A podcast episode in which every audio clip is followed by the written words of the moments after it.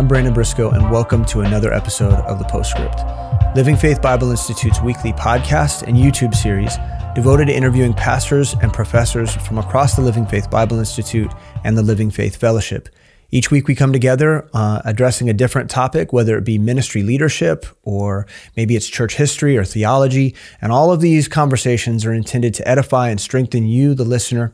And we're so thankful that you join us every single week. We want to remind you that you can share these with your friends, uh, that you can subscribe, that you can follow us, like them, share them, do whatever you need to do uh, to make sure that God's word is getting in the ears of the people that need to hear it. But we are very grateful for you. Now, this week, uh, I have a very special guest. We're going to be talking about the issue of the chronology surrounding the end times. Uh, and this is often referred to as eschatology. In other words, what does the Bible say about how the end of the world will unfold? And the Bible has a lot to say about this. Uh, in fact, the entirety of Scripture, not just Revelation, uh, addresses this issue from time to time. It pops up in patterns, and, and all of it syncs together perfectly. And, uh, and we want to make sure that we look at the Word of God the right way. Now, this is a very controversial topic from, from time to time. Uh, people have lots of differing views on this. And uh, we want to make sure that we're taking the position that Scripture takes. And so we're going to have a conversation today with Pastor Greg Axe of Crest Bible Church. Uh, he's also the professor of eschatology here at Living Faith Bible Institute. He teaches a class called Daniel and Revelation that takes those patterns in scripture and brings them together to have a cohesive view of the end times.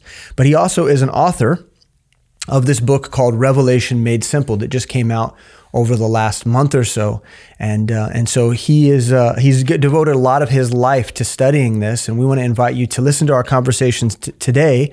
And if it interests you, of course, uh, check out that book. Which is available at livingfaithfellowship.com. So, Pastor Greg Axe, welcome to Professor the show. Professor of Eschatology. Boy, that sounds high, doesn't it? It's you know what, but it's true, isn't it? Well, I mean, I teach the Bible, so yeah, yeah, yeah. and and you teach uh, a, an eschatological perspective Good. that all of us benefit from, and, right. and, we really are thankful that you do that, and we're thankful that you're here with us today. So, why so much confusion around the end times and this issue of of how the the end things, the prophecies surrounding the end things will unfold? Why is there so much contention about this subject? Probably the biggest reason actually goes back to the Garden of Eden when we always go back there, don't uh, we? Go back to the when, beginning. when Adam and Eve were tempted with the knowledge of of good and evil, it was you shall be as gods, mm-hmm. knowing good and evil, and this is a subject obviously that deals with the return of the Lord to this earth. A lot of people are interested in those kind of future type uh, events and prophetic things. And the temptation to dive into the depths of that, it's that inbred I know more than you do yeah. mentality. It's a tantalizing subject yes. matter, and people want to go deep and they want to be an expert. Yeah. Yeah. And so I've found something in the Bible that nobody else has. Therefore, I'm smarter than you are. Therefore, you should all listen to me and some of your money. Mm-hmm. Yeah. And that temptation has been inbred from us from the garden. And of course, it finds its home in a lot of different things in the Bible. But when you get to the book of Revelation, it just goes quantum leap above everything. So yeah. That's, so, that's why that book is so difficult and simple at the same time. So why is it important to have a a, a, hermeneutic that's that's accurate, that's scientific in nature? Because people approach God's word many different ways, divide it many different ways, see it many different ways.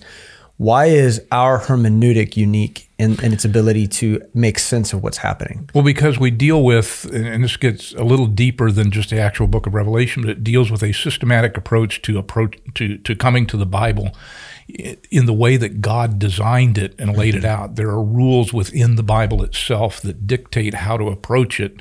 That if you don't obey those rules, you're going to get outside. Just like in any venture of life, there are certain rule I call them rules, but principles to mm-hmm. operate by. That if you don't operate by those principles, you're outside the white lines, yeah. and you're going to end up in a mess. and it's even more so with the Bible itself because of how God is structured on the inside. And when you get to the book of Revelation specifically, um, there is a template given to us in the book of Revelation, unlike any other of the 66 books of the Bible. Mm. And the, the, the problem with the book of Revelation is the people who do not understand that template. That's the simple part of the book of Revelation. Mm-hmm. And if you get the simple part of the book of Revelation down, then the complexity of it becomes easier to handle because you know where not to go. Okay. And you know, that's one of the basic things about the Bible and specifically the book of Revelation that is important for us to understand. Where do I not want to go so that I mm-hmm. make sure I stay within the white lines? Can you give us an example of the of the structure that we find in Revelation and how someone maybe on, on one specific matter can get outside of the white lines if they don't see that structure the, the right way? Maybe you can give us one example of how that might work.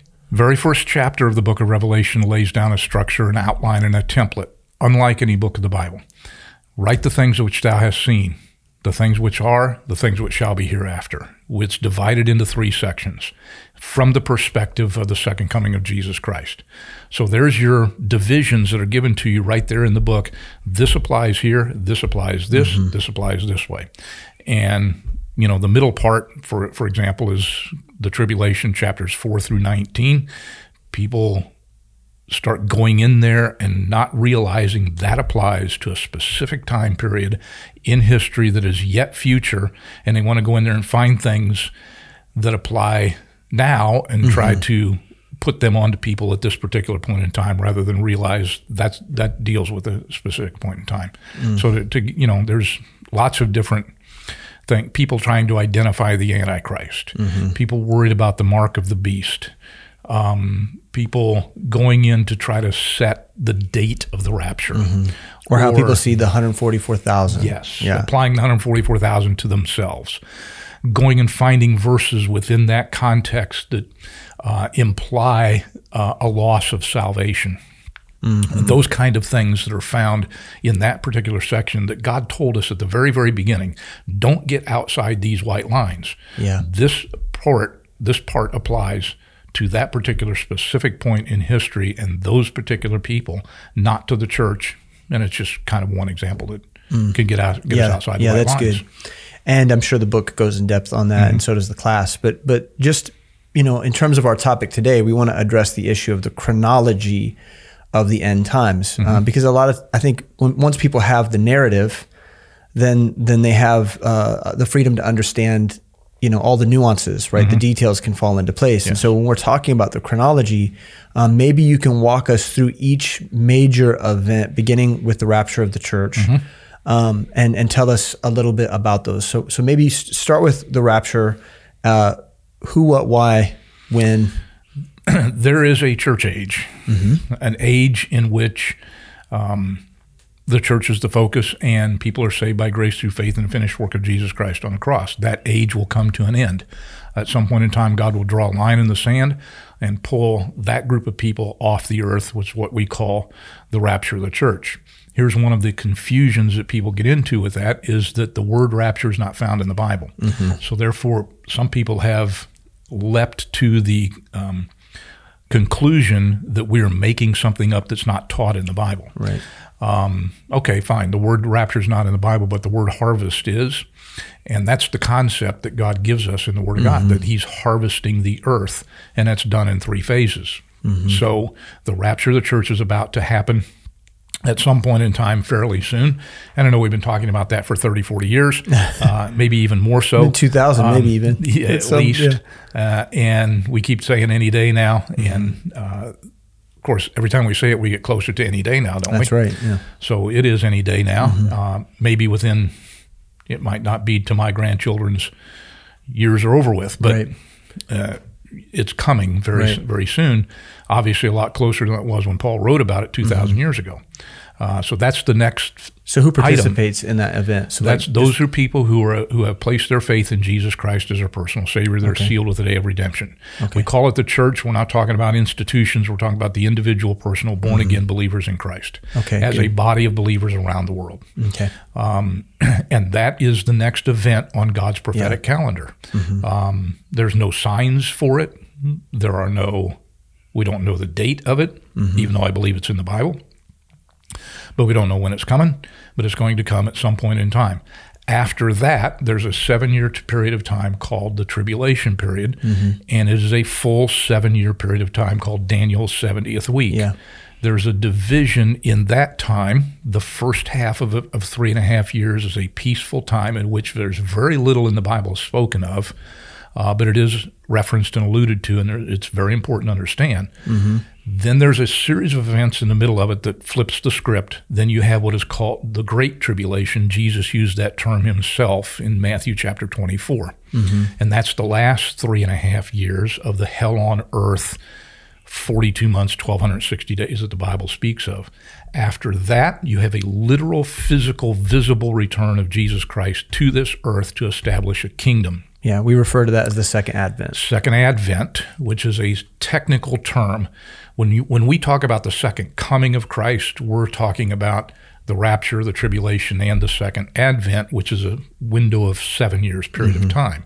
The second advent is specific to the actual advent means appearing the specific, literal, visible return of Jesus Christ to this earth as the king to establish his kingdom in Jerusalem, and he'll dominate the world during that time. Then we have a thousand year period of time called the millennial reign of Christ, mm-hmm. followed by a final rebellion, and then we go off to eternity. Yeah. So that's the basic template of history. And so we're, we're going to kind of break down in different ways each of those you know those events okay. and those periods if we can if we if we if we can get to it yeah. um, just briefly the millennial reign specifically is for who for the Jewish people um, a, pro- a, kingdom was promised to Abraham Isaac and Jacob your seed will inherit this land mm-hmm. and that you will be the head of the nations and that is clear through the Old Testament it's the dominant theme of the Old Testament a king reigning with the nation of Israel as the supreme world power if you want to call it that, the, the nation on earth that dominates everything. That was promised to Abraham, Isaac, and Jacob. If we do not have a Jewish king on a throne dominating the entire world during, then that promise can't be fulfilled. Mm-hmm. So specifically, it is for them. Obviously, born again believers will be here as well, right. um, reigning with him um, and then there will be Gentiles on this earth who will be subject to the nation of Israel during that time. Mm-hmm. And there'll be the nations around the world that will adopt the law of the nation of Israel and mm-hmm. become Jewish, for lack of a better right. term. So we're going to do an episode here in the near future that just just devoted to understanding the millennial reign and okay. the different perspectives. So we're right. going to come back to that, but. But in the meantime, I think it's really important for us to maybe start at the beginning. That you know, mm-hmm. there's a lot of controversy surrounding the rapture, as you mentioned right. before. Um, could you please maybe just explain scripturally why we should believe in in the rapture event, and why is it not the same thing as the second advent? Okay. Again, back to the concept of the rapture mm-hmm. and that term not being in the Bible, there is a segment of Christianity that denies rapture at all. Mm-hmm. Um, a lot of it is built upon the fact that that word's not in the Bible. And I grant them that. Uh, but the concept of harvest is. Mm-hmm. Um, those who would deny any rapture whatsoever will have a very difficult time explaining a couple of passages of Scripture. Okay, Which First ones? Thessalonians chapter four, right. uh, that says that um, those who are alive and remain shall be caught up together to meet the Lord in the air. Now, if you don't believe that there's a rapture, explain that passage to mm-hmm. me. 1 Corinthians chapter 15. Um, in the moment, in the twinkling of an eye, the dead in Christ shall be raised incorruptible. Explain that passage to me. If there is no point at time in history at which God draws a line in the sand and removes a group of people from this earth who are alive at the time it happens. Mm-hmm. Jesus referred to it himself in John chapter 11. There's a group of people who will be dead yet will live, and another group of people who are alive and will never die. Mm-hmm. And that is, all those passages refer to what we call the rapture of the church. And, um, and those who teach that there is no rapture whatsoever, they don't know what to do with those passages. Yeah, what do you do with it? I guess yeah. we got to write those out of the Bible because how do you explain those? Mm-hmm. That's a small segment of wrong teaching on that. The larger section of it deals with and you've used the terminology a couple times, explain to us the rapture mm-hmm. as if there's only one. Mm. And the dominant problem that we have in prophetic teaching today, and you'll hear it on the radio and television all the time, You listen to Christian radio and you'll hear guys over and over and over talk about when the rapture is supposed to take place. Right. and that they will split the difference between pre-rap, pre-tribulation, Yeah. mid-tribulation, post-tribulation, taking passages of scripture that obviously deal with it in two different time frames and they can't figure out what it is and they lump it all together into one event Right. if the word harvest is the Bible term, which it is, the harvest always takes place in three phases. and anyone who's ever planted a garden understands this Right. That you get the first fruits, the very beginning of the of the harvest season, you'll get a few little fruit of the thing, and then a couple of weeks later, you've got bushel baskets full of it called the main harvest, and then toward the end of the season, you get one or two more called the gleanings, mm-hmm. and those terms are used throughout the Bible significantly, all through the Old Testament. Mm-hmm. They are also linked with prophetic passages that deal with the end times. the first fruits rapture took place at the resurrection of Jesus Christ mm. when he harvested from the earth the fruit of his Old Testament work Yeah. through the resurrection of Jesus Christ. Then we have an age called the church at which he's going to pull the main harvest out, called the body of Christ, just prior to the tribulation period. Mm-hmm. Then there's a gleanings portion, which is pulling out or harvesting the fruit of the work of the tribulation at the end of that time. That applies to the tribulation and the Jewish remnant during that time. Okay. Then he returns. No more need for any harvest at that time because he's here. Yeah, right.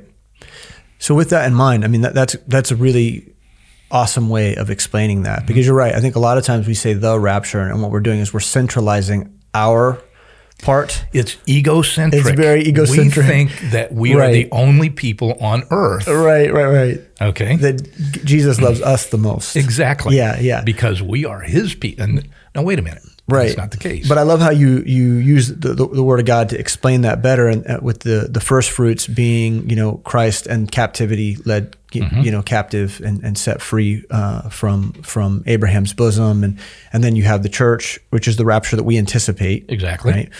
And then you have another rapture. and then the the the, the, the other rapture, uh, which you describe uh, as being the, the the gleanings from really from the tribulation saints. yes. Yes. Now, the tribulation is again, it's this controversial thing.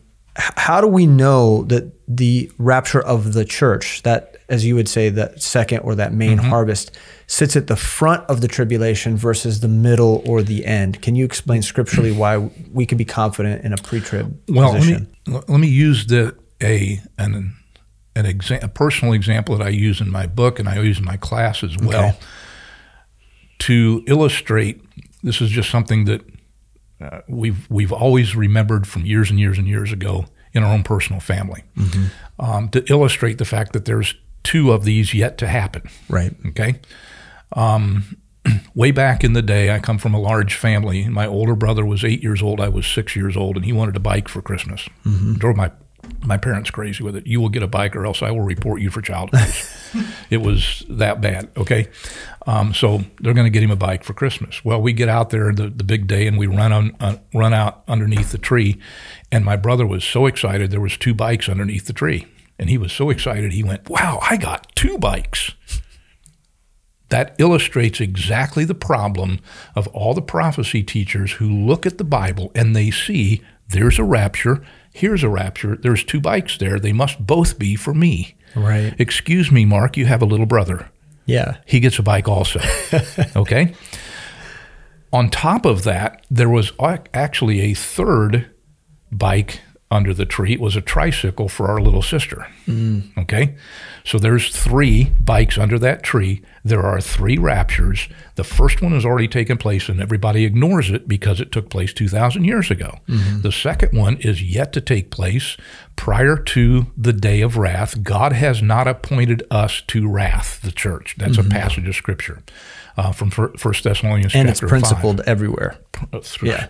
Enoch is the picture of the rapture of the church in the Old Testament, taken out before the judgment. Mm-hmm. It's just, um, this is the bride of Christ. He's going to take his bride out before the day of wrath takes place Mm-hmm. on earth, called the tribulation period. Uh, so that's the main harvest, and that's the one that everybody looks at. And when they take the passages of Scripture that clearly tell us that there is another gathering that happens before or uh, right before the second coming at the end of the tribulation, and here's one over here, they go, wow, I get both bikes. No, no, no, Yeah. no, no, excuse me.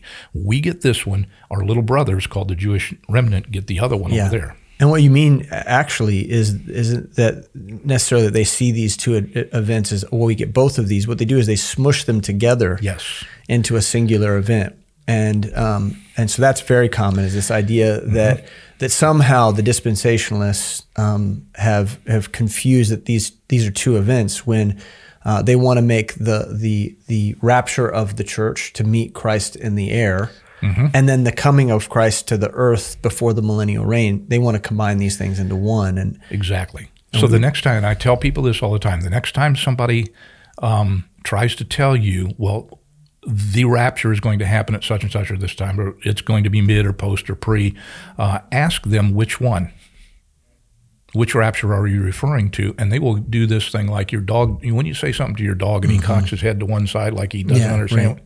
they'll do the same thing. They'll give you that deer in the headlights going, mm-hmm. What do you mean, which one? Mm-hmm. There's only one. No, there's two yet. There's three total. There's two yet to take place, and that's God harvesting his earth. And when you look at it from that perspective, that makes everything so much simpler that you stay within the white lines of the perspective God has given to us in that book so that you can go, okay, God harvested his Old Testament saints at the resurrection of Christ. He will harvest his church before the tribulation. He will harvest his remnant at the end of the tribulation. Mm-hmm. And when you, it's like, oh, Right.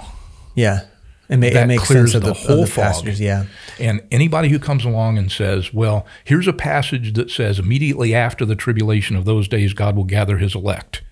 Matthew chapter 24. And they go, see, the rapture has to happen at the end of the tribulation because he gathers his elect at the end of the tribulation.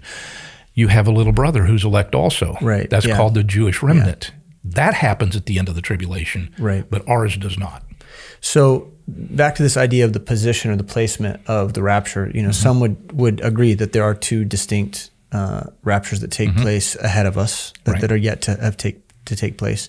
One for the church, and then one for those who come to believe during the tribulation. Um, but the, the placement of those is, is interesting too, because there are some people that hold to a, a mid trib position. And um, I think that there's part of the conversation is this wrath conversation, maybe Yes. a little bit. But explain to us why a mid trib position would be inadequate to explain the chronology. Okay, to go back again, if you look at the book of Revelation and keep it simple, the word church appears in the first three chapters 19 times. Mm-hmm. At the end of chapter 3, the last word is church. In chapter 4, verse 1, John is immediately in the Spirit with the words come up hither, which appear three times in the Bible and only three times. Mm-hmm. Once in the Old Testament, there's your Old Testament. Once in Revelation 4, verse 1, there's your church. Once in Revelation 11, verse 12, there's your post tribulation mm-hmm. Yeah. gleaning. Okay. Immediately, John is in the Spirit in Revelation chapter 4. The word church disappears from the text. It's not found anywhere at all from chapter 4 until chapter 22. Mm. That tells you clearly that during that time, the church is gone. It's mm-hmm. not here. Mm-hmm. It- the word does not appear. If the, if it, if the church was here, God would mention it. Why does he mention it 19 times in three chapters and then not at all mm-hmm. until, until 22 when we're back? Right. because the church is gone during that particular time. Mm-hmm. So there's your another evidence of your pre-tribulation rapture. Now, what happens is some people have again this mid-tribulation comes from people looking at both passages, not able to make a, a call on it, splitting the difference, and saying, "Well, I I see some that are post, I see some post-trib rapture, I see some passages that are pre-trib rapture. I don't know where to do it, so let's just put it in the middle someplace." Mm-hmm. And again, they're focused on the singular rapture rather than, oh, wait a minute, there's two groups at 2 mm-hmm. times. So they conflate them together, put them in the middle. And then we came along. Here, here's where the twist comes in. We have come back uh, from our perspective and have said, no, no, no, no, no, no.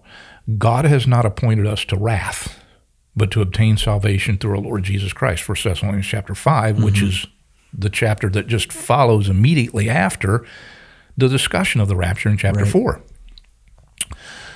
So we've we've countered it that way. No, God's not appointed us to wrath, and they go, uh, okay, well, let's do this.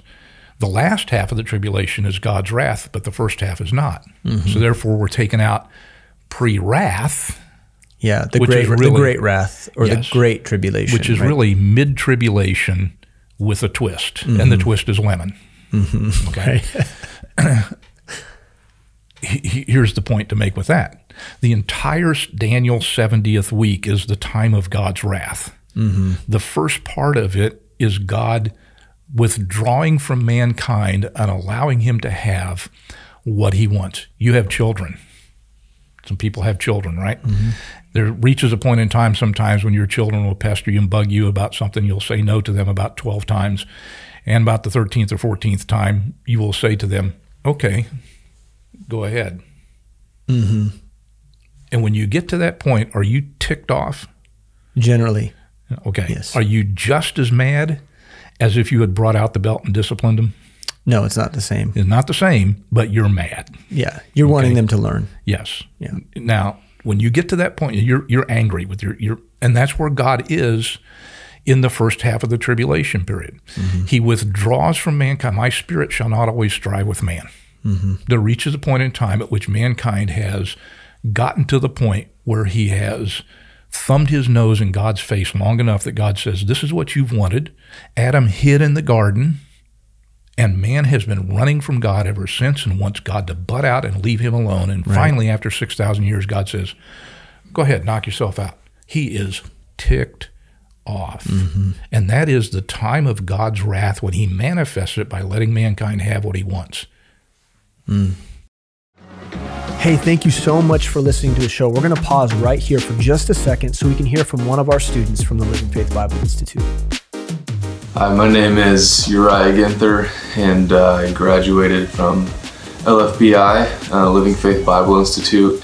I'm, I'm looking back on and using and pulling up old notes. Um, it really just challenges you to see the Bible in a deeper way and to grow closer to the Lord and in His book. The only thing that that he, he needs to do his his will in, in the world is the thing he hands you and hands you the book and says get to it and and LFBI is just something that I, I value and uh, would encourage you to you know, just do the same. It is it has changed my life and how I go about ministry. If that interests you at all, please visit lfbi.org and consider enrolling in classes.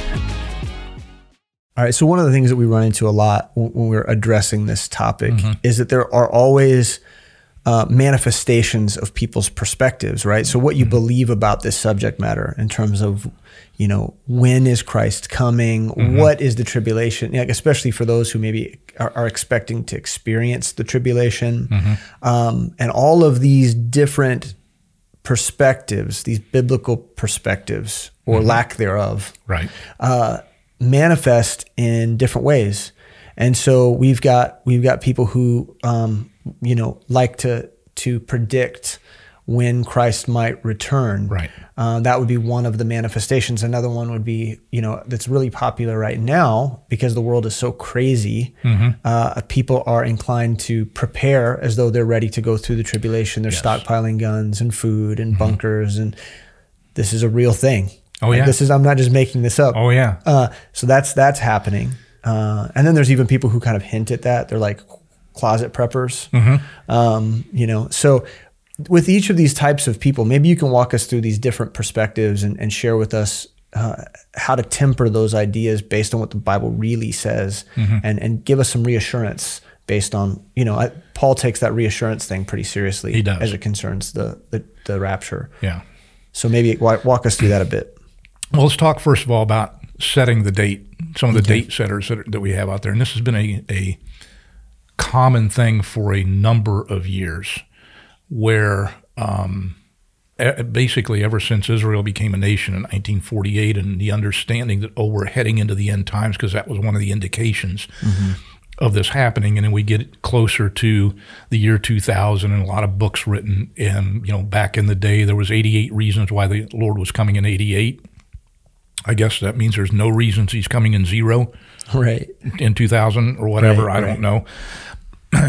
but a lot of that kind of stuff, trying to find out exactly when the Lord Jesus Christ is coming back, when the rapture is going to take place, and a bunch of people making a lot of money off of that, um, and um, scaring a lot of people as a result as well, or trying again Mm-hmm. back to that. I know something you don't know. I've I've Yeah, discovered the date of the rapture in the Bible Thing. Yeah. That is just incessant Mm-hmm. in people's lives, and so you've got all of these things like the the um, uh, eclipse that took place a few years ago, Sure. the blood moon things Yeah, that took place, yeah. all of Alignment these people stars looking, lining up of stars and stuff like that. And I had a guy actually in my church uh, uh, one time is he was convinced it was some September 23rd date, I believe, Mm-hmm. a couple of years ago, in which this was going to. I mean, has to be the rapture of the church because Right. this, this, this, this, all these things fulfilling. So I just know the rapture is going to happen on September 23rd. I looked him right in the eye and said, "I'll bet you a thousand dollars we're still, we'll still, we are still here on the 24th." Mm-hmm. And he said, "Well, first of all, if I'm right, you owe me a thousand dollars. First, secondly, if I'm wrong, Right. it I'll owe it to you in heaven yeah, right. forever." It works out either way. It works out for me either Yeah. way. Uh, we're still here, by the way. Yeah. Um, the point being is that God knows us. Mm-hmm. Now, I believe that the date of the rapture is in the Bible. Yeah. You said that twice. What makes you believe that? It's the information is there. It's coded. It's coded. It's in there. Okay. And when it happens, we will all slap our foreheads on the way up, going, Mm-hmm. "Oh, why didn't I see that?" But it may or may not be. I believe it is, and but God will not reveal that to us because He knows human nature. Yeah. if you knew for a fact that Jesus was coming back, say this June, it's April now, would you pay your mortgage for the next couple of months? Yeah. I probably would have reasons not to do that. Okay, people say, well, yeah, I would. Why? They're not going to foreclose on you that soon. Right. Okay, okay. see, th- that's well, I would live more if I knew Jesus was coming back, and I would live my life a little better. And why don't you do that now? Yeah. If the knowledge of His return would change anything in your life, you're not living right. Right. Right. The now. motivation is that Christ died for you 2,000 Exactly. years and rose again. That should be the, enough motivation. Absolutely. Yeah. He said, "Occupy till I come." He didn't say, mm-hmm. "Sit around and figure out when I'm coming." Right. Okay, and it, it- here, here's another kicker on that. He himself said that he chose not to know the date of his own coming. The God, my Father, knows that. The angels in heaven, neither the Son knows that. And without getting into a long thing about that particular verse, he just specifically chose to put out of his mind the date of his return. And so now somebody's going to come along and figure it out. Right. You're smarter than Jesus? really? Mm-hmm. Okay. And so that date setting, all that does is is um, every time we do another date set set and it doesn't happen, the lost world sits there and goes, "You people are idiots." Yeah. And rightfully so. Right. Because people are not won to the rapture, they're won to the death, burial, and resurrection of Yeah. Jesus Christ on Yeah. the cross of Calvary. And that's what we need to be focused on is the mission of God for the gospel. Mm-hmm. And this is important stuff. However, Right. Setting the date just all, all it does it it, it confuses people. No, it's it's the type of thing that cults are made out of. Absolutely. Yeah. So what about the preppers? Now, the preppers are those who, again, conflate and confuse pre tribulation, post tribulation, mid trib, pre wrath, all those um, rapture theories that. Um, that lead them to believe that they're going to have to survive this time called the tribulation period. So here they are stockpiling ri- rice, ammo, beans, and all that kind of stuff to get ready for that particular time. Okay, go to Matthew chapter 24 and find me one place when Jesus gives instructions for what to do during the tribulation. Find me one place where he tells anybody to stockpile anything. To the contrary, he says, Take off, flee, don't take anything with you. So those who are prepping are going completely 180 from what Jesus said in Matthew Yeah, chapter good point. 24. Yeah. So it- it's going to be a time like any other time. Stock. Okay, so here's Johnny Rambo Okay, got his bunker and his ammo and his rice and beans, and he's gonna he's gonna survive. He that endures to the end, the same shall be saved. Confusing a passage of scripture uh, and applying it to themselves, it doesn't apply. But here he is now in the middle of the tribulation period. His neighbor is starving to death, and his neighbor's going to come over and ask for food. What's he going to do? Shoot him? Well, that's not. Yeah, that's not the instruction, is it? Mm, no. Right. That's really the Christian thing to do. I'm going to protect my rice and beans because I got to make it through the seven years. Yeah, that reminds me. That reminds me. Did you ever see that Twilight Zone episode where they're con- convinced that there are aliens attacking, and they go into the bunker that the this suburban family builds. They go down into the bunker and they hide in the bunker, and he won't let his neighbors in. But then they find out it was just it was just like a, a test. There was just a sound test of like these Oh, the emergency the broadcast. emergency thing, and it was ne- it wasn't actually an attack. And then he has to live among these people in this neighborhood that he refused to save their lives. Yes. It's yes. Great, great episode. Great Has nothing to do with what we're talking about actually, Right. but but yeah, no, I mean you mentioned this idea of Matthew 24, and what you're saying is that that explain to us why that doesn't apply. Like specifically, why does why does that passage not apply to the Christian um, today? Yeah, Matthew 24 is one of the favorite places for the prophecy teachers to go to look for signs of the rapture or imminent things and stuff that applies to the church. But Matthew 24 happens before the death, burial, and resurrection of Jesus Christ. It is the instructions to the Jewish apostles. They're sitting with Jesus on the Mount of Olives, and he and they say, "See this? This is beautiful." And he says, "There's going to be one stone left, not one stone left on the other. It's going to be thrown down." Well, tell us when is going to be your coming? What are the signs of the end of the world? Now, hmm. if- this is very simple because I keep things simple. This is revelation made simple. Mm-hmm. The end is the end. Yeah, It's not the end of your life. It's not the end of the church age. It is the end of the world as we know it.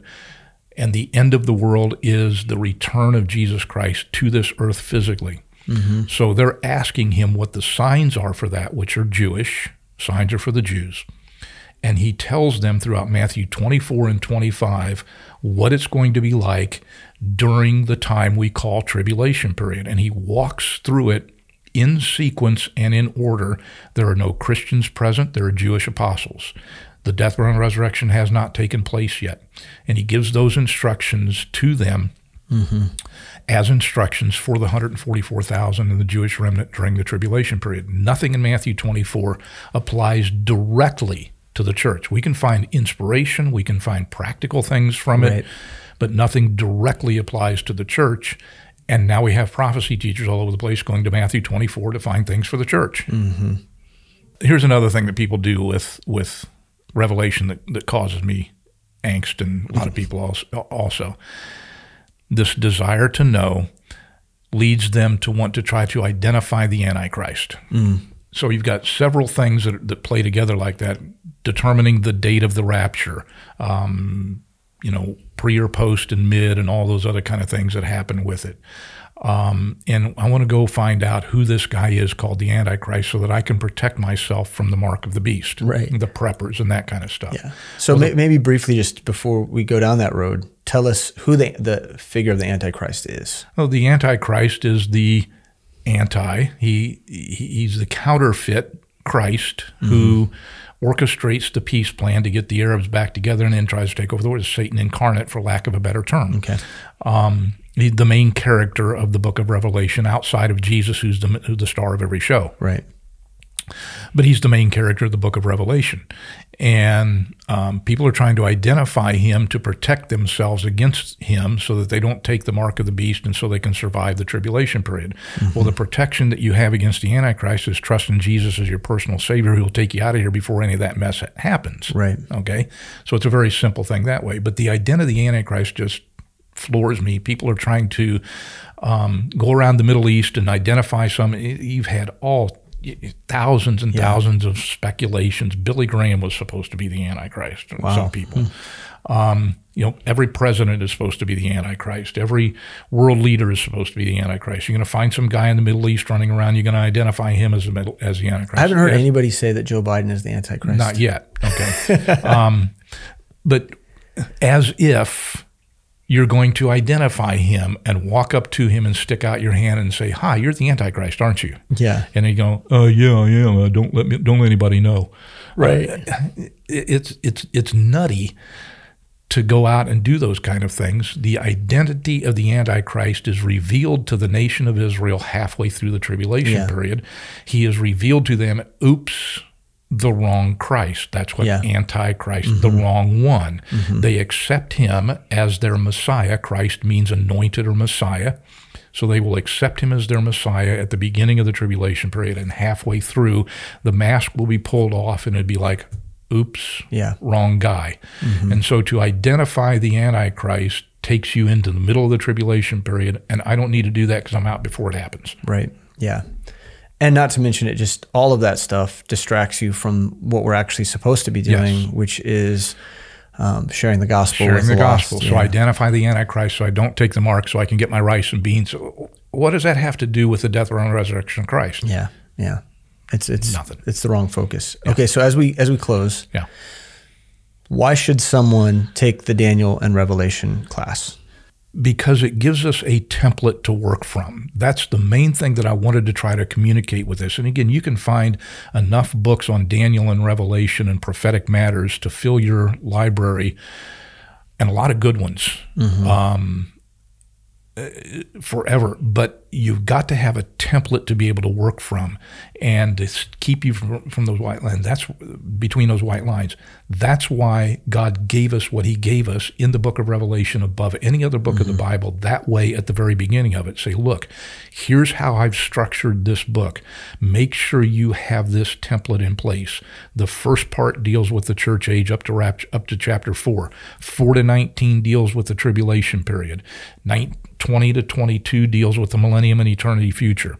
In the middle, 19 through uh, 4 through 19, you have four separate passes through the tribulation period Yeah. that give you a perspective to look at. And once you get that template down, then you have the ability to look at the details. The details of Revelation are confounding and confusing and and very challenging mm-hmm. because they're future events.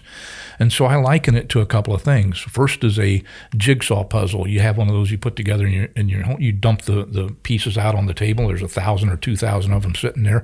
You'll sort through them and find the border pieces and put that Yeah. together, right? Yeah. That's where you start. Mm-hmm. And once you have those border pieces, you know this for sure. All those other thousand pieces that are sitting there, I know one thing about them. They do fit inside. Yeah, right. Okay, so They don't belong in the backyard. They don't belong someplace. Yeah, they else. belong somewhere in between Some- those I don't know where they do. Yeah. and sometimes that's very challenging in Mm-hmm. a puzzle to put together. And the Bible is that way. You'll never put all of it together, especially the Book of Revelation. But if you have the border, Mm-hmm. you you at least know this. I know that those other pieces there can't fit outside that border. And once you get that template down, the revelation made simple part of that book, then you can then you can be safe not to get outside those speculative things and end up in the heresy that, that happens. Another illustration I use is that of a corn maze. So I don't know if you've ever been in one of those or not. Uh, I, I remember being in one at one point. Yeah, I'm a little bit scared of things like that. Yeah. Okay. A, little claustrophobic, if you will. So, All right, so we can get in those things. We went to uh, wife and I went to France one one year years ago. Went through the the Loire Valley and, and saw some of the castles and gardens Mm-hmm. and stuff. They and they've got a few of those kind of things where you can get into where the things are growing up over the top Mm. Yeah, of your yeah. head, and you're in the middle of it. You're walking through. You don't know where you are. Yeah. Um, and some of those things can get very intricate. So you could get into a corn maze and be there for a long, long time. See, I'm not interested in that, but That's what happens to people in the book of Revelation. They get inside the corn maze and they don't know where they are, and, they, and, and it becomes very difficult for them to find their way out, and they mm-hmm. end up in a mess theologically, which is a lot more damaging than being in the middle of a corn maze. Mm-hmm.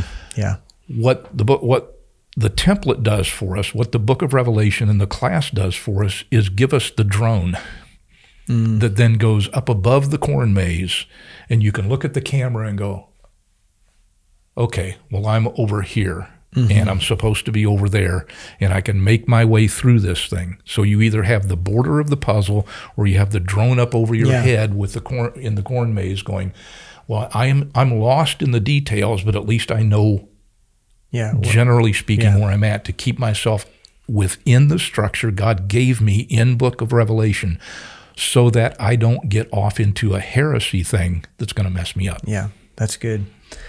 Well, thank you.